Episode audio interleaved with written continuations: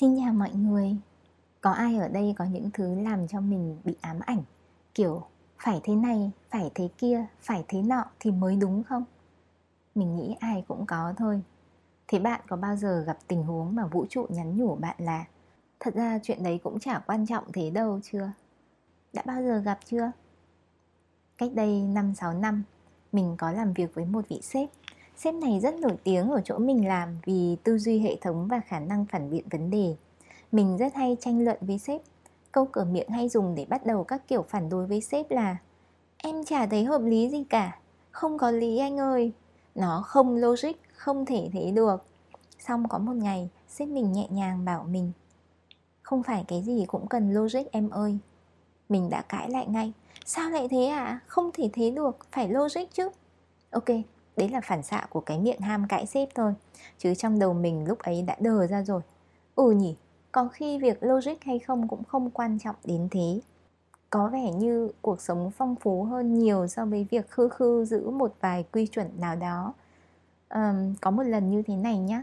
Mình à, đã gặp một ý rất minh triết trong đoạn nói chuyện với đứa em mới đi du học về. Bọn mình nói chuyện với nhau về việc nói tiếng Anh thế nào cho chuẩn. Cô em mình thời phổ thông là dân chuyên Anh Nên có những quy chuẩn nhất định mà cô ấy luôn giữ trong đầu. Cho đến khi Vâng, cho đến khi cô ấy thật sự đi du học và dùng tiếng Anh.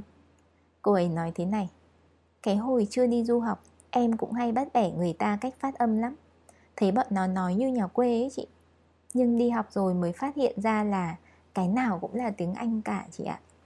Ôi với mình cái câu Cái nào cũng là tiếng Anh cả mang sự thông thái vô cùng ấy.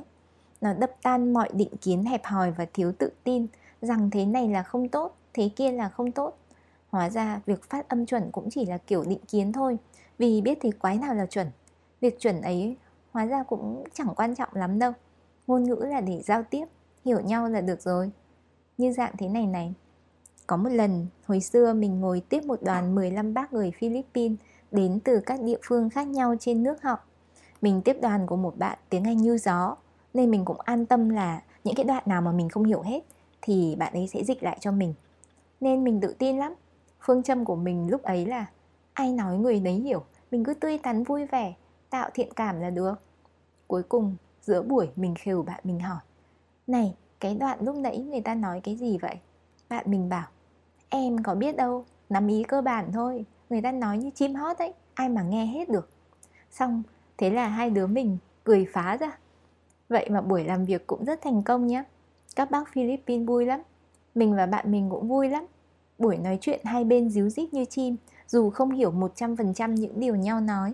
Nhưng chuyện đấy thì thật ra nào có quan trọng gì? Những thứ cần trao đổi chính xác chúng mình đều làm được. Vậy là xịn rồi.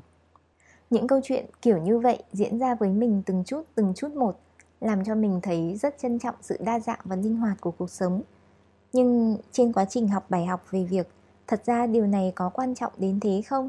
Mình cũng vẫn bị băn khoăn xem lúc nào thì mềm dẻo linh hoạt, lúc nào thì kiên quyết với nguyên tắc của mình. Lại kể chuyện hồi mới tốt nghiệp đi làm nhé. Hồi ấy mình ở hà nội, nhưng làm việc với đồng nghiệp ở trụ sở chính trong sài gòn cơ. Trời ơi, trong đấy viết gì gửi ra cho mình cũng hay bị nhầm dấu hỏi dấu ngã các thứ lắm. Hồi đầu mình phàn nàn với sếp Sếp mình thì là người gốc Bắc nhưng lớn lên ở trong Nam. Sếp mình bảo mình là em hãy tôn trọng văn hóa địa phương, đừng khắt khe quá. Ơ kìa nhưng mà không được, mình là dân biết đúng chính tả từ bé. Mình phải bảo vệ sự trong sáng của tiếng Việt chứ. Nên lúc ấy mình không vui, cực kỳ không vui. Sếp mình thì cũng cười thôi, mặc kệ mình tự xử lý các mờ dấu má lộn xộn. Mình lúc ấy á, tin 100% là mình đúng. Mình xịn, mình chuẩn nhưng càng về sau đi làm càng lâu, tiếp xúc càng nhiều thì mình càng nhận ra có những ranh giới rất cần mềm mại vì nhiều thứ không đòi hỏi đúng mà cần yêu thương và linh hoạt cơ. Nhưng cái gì thì mềm mại, cái gì thì không đây? Ai trả lời cho mình đi? Mình đã nghĩ như thế đấy. Thế mà có người trả lời thật. Sau này, có một sếp khác dạy mình một câu của người nổi tiếng nào đấy, mình cũng chả nhớ tên ấy. Câu đấy như thế này chuyện không quan trọng thì nghe theo đám đông chuyện quan trọng nghe theo lẽ phải còn nghệ thuật thì không cần nghe ai cả. Ôi cái lúc mới nghe câu đấy mình cười khanh khách và nghĩ trong đầu Ôi la, mình chính là nghệ thuật đây, mình chả nghe ai cả. Lúc mới nghe câu đấy thì mình cũng kiểu không tư duy gì sâu sắc đâu Tại vì cái mạch câu chuyện nó cũng đang uh, nhẹ nhõm kiểu tán gẫu thôi. Nhưng mà sau này thì đấy chính là câu nói giúp mình xác định xem việc gì thì nên cứng, việc gì thì nên mềm. Lúc nào thì đặt câu hỏi Điều này có thật sự quan trọng đến thế không? còn lúc nào thì không cần đặt câu hỏi đấy biết luôn là tôi sẽ phải giữ chuẩn mực của tôi rồi. Và dần dần thì mình đã tập được khả năng linh hoạt hơn rất nhiều chỉ bằng một câu tự vấn thôi. Việc này có quan trọng đến thế không? Mình đặt câu hỏi này với rất nhiều việc diễn ra trong cuộc sống rồi mình dần dần nhận ra là nếu những việc mà không làm nó, mình cũng không chết được. Thì mình vui thì mình làm, không vui thì mình buông ra luôn cho nhẹ nhõm. Càng đi đường dài sẽ càng thấy chỉ nên giữ những cái thiết yếu thôi. Nên hôm nay mình muốn chia sẻ với bạn một câu hỏi tự vấn mà mình thấy nó rất có giá trị với hành trình phát triển và tự do của mình.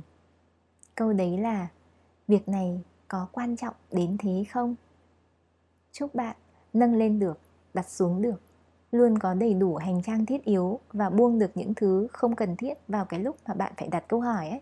Và dĩ nhiên rồi, như lệ thường của những podcast khác, nếu bạn thích podcast của mình thì hãy chia sẻ, ấn like, subscribe hoặc chấm 5 sao để mình có thêm niềm vui mang đến những chiếc podcast đáng yêu khác nha. Bạn hãy hỏi thử mình đi, luyện luôn nội dung vừa nghe nào. Việc này có thật sự quan trọng đến thế không? Ừ, mình trả lời này có chứ, được bạn đánh giá cao thật sự quan trọng với cảm hứng làm podcast của mình đấy. Nên cảm ơn bạn nhiều nha.